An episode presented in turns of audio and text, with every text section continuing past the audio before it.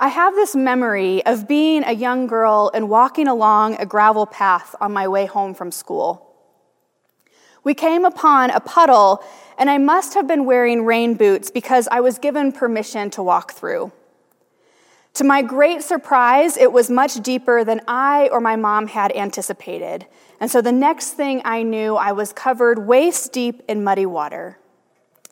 Being four, it was a scary feeling to suddenly be in such an unexpected predicament, stuck in a puddle of mud. Psalm 130 begins Out of the depths I have cried unto thee, O Lord. So while it's a bit exaggerated to say that was the feeling I had in that moment back then, the sentiment that the psalmist has certainly has been a foreboding feeling that I have held all week as the effects of the novel coronavirus, COVID 19, have become more real. There's a meme that's been circulating around social media that says, I didn't mean to give up this much for Lent. We could not have anticipated the wilderness that we would be finding ourselves in this Lenten season. As we come to the end of our sermon series on elemental theology, our final element is dirt this earthly substance that makes up the dry surfaces of our planet. Dirt and dust and soil and earth. It is the matter that we are made of.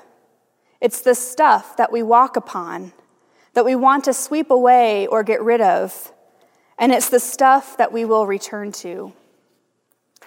The Bible is full of stories and images of this element, dirt. There is the story of Jesus spitting on the ground and making mud out of his saliva. Jesus takes this mud and places it on the eyes of a blind man, and he is healed. We're familiar with the image of God as potter who forms the clay. We all have read and we love and we laugh at the wisdom of the second creation story in Genesis in which God, in the brilliant impulse of creative joy, reaches down and scoops up a handful of the earth, the Adamah in Hebrew, and breathes into it and creates the dust creature Adam. We are dust creatures, all of us walking around.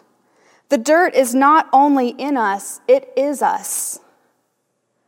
Brian Doyle, in his essay Eating Dirt, tells the story of finding his twin sons in his yard one afternoon. Unable to avoid the temptation of playing in the dirt of his garden, like any two year old. But they're not just playing, they are all consumed by it.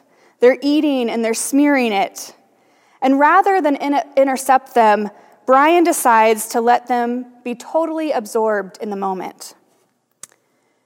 Brian observes that all things are dirt bamboos and beetles and blackberries, all dirt.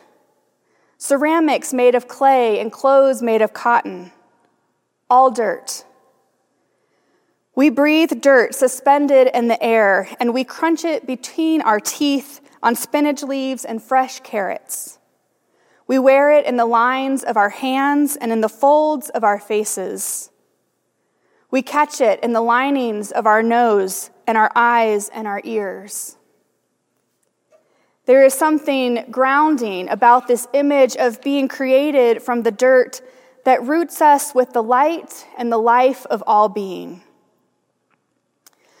Our tradition, this Christian tradition in which many of us have been nurtured, has given us puzzling and sometimes contradictory information about dirt. Dirt in some parts of our tradition has been made synonymous with sin. We are told to be pure and spotless, to be washed clean, as though God comes from somewhere outside of us with a holy washcloth and just scrubs on us until we shine. But it doesn't work like that. The truth about our dirt is much better. We have all of this dirtiness inside of us or within us. There are those things within us that we wish were not there, but it is there. It is part of who we are. It's not always pleasant, But the way to address it, the way to work on it, is not to wash it away or wish it away. Rather, we name our faults and we speak the truth about our flaws and our weaknesses. We walk towards these things with open hands and with loving eyes, and we befriend even these parts of ourselves. There is a natural inertia built into the human condition that seeks the comfortable and the familiar and the secure. We want to shape our life to our specifications and to fix it there. We want stability and perfection.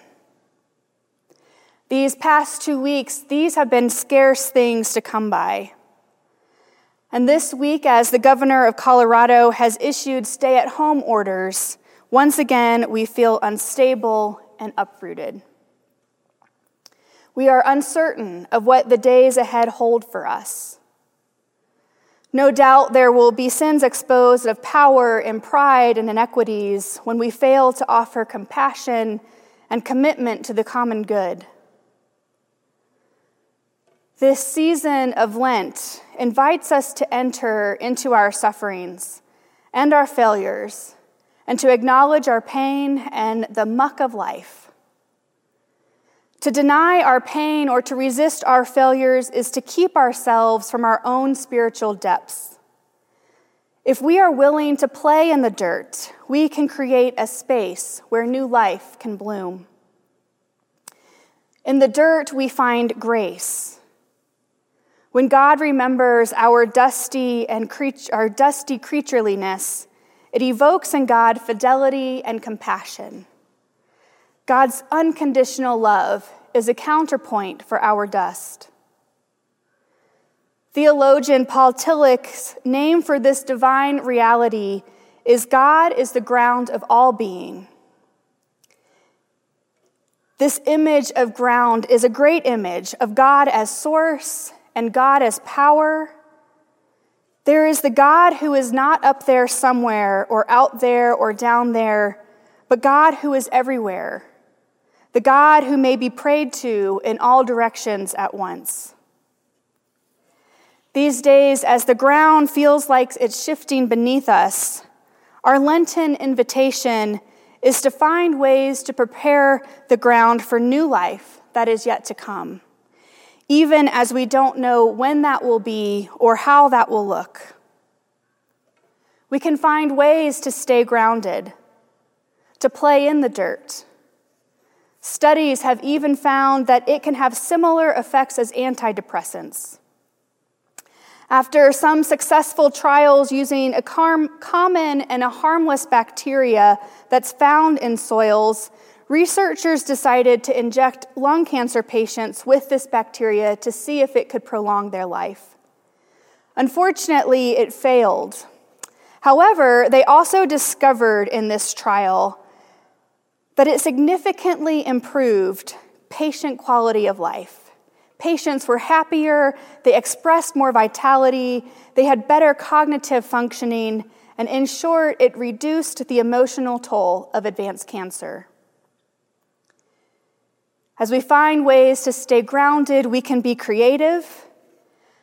Maybe for us, it's just simply watching Jimmy Fallon's Tonight Show, the Home Edition, and feeling grounded in the reminder that we are not alone as we adapt to life working at home with kids. Dive deeper into the story of Jesus who gives us the pattern for life. Make time to reflect on the burdens and the blessings of this season. Dust, dirt, ground draw us to God. So take a moment to feel the ground beneath you.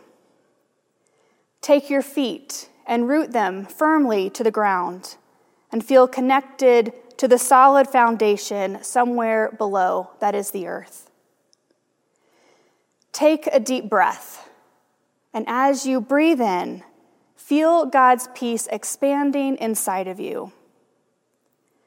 Trust in God as the ground of all being God's peace be with you and be well.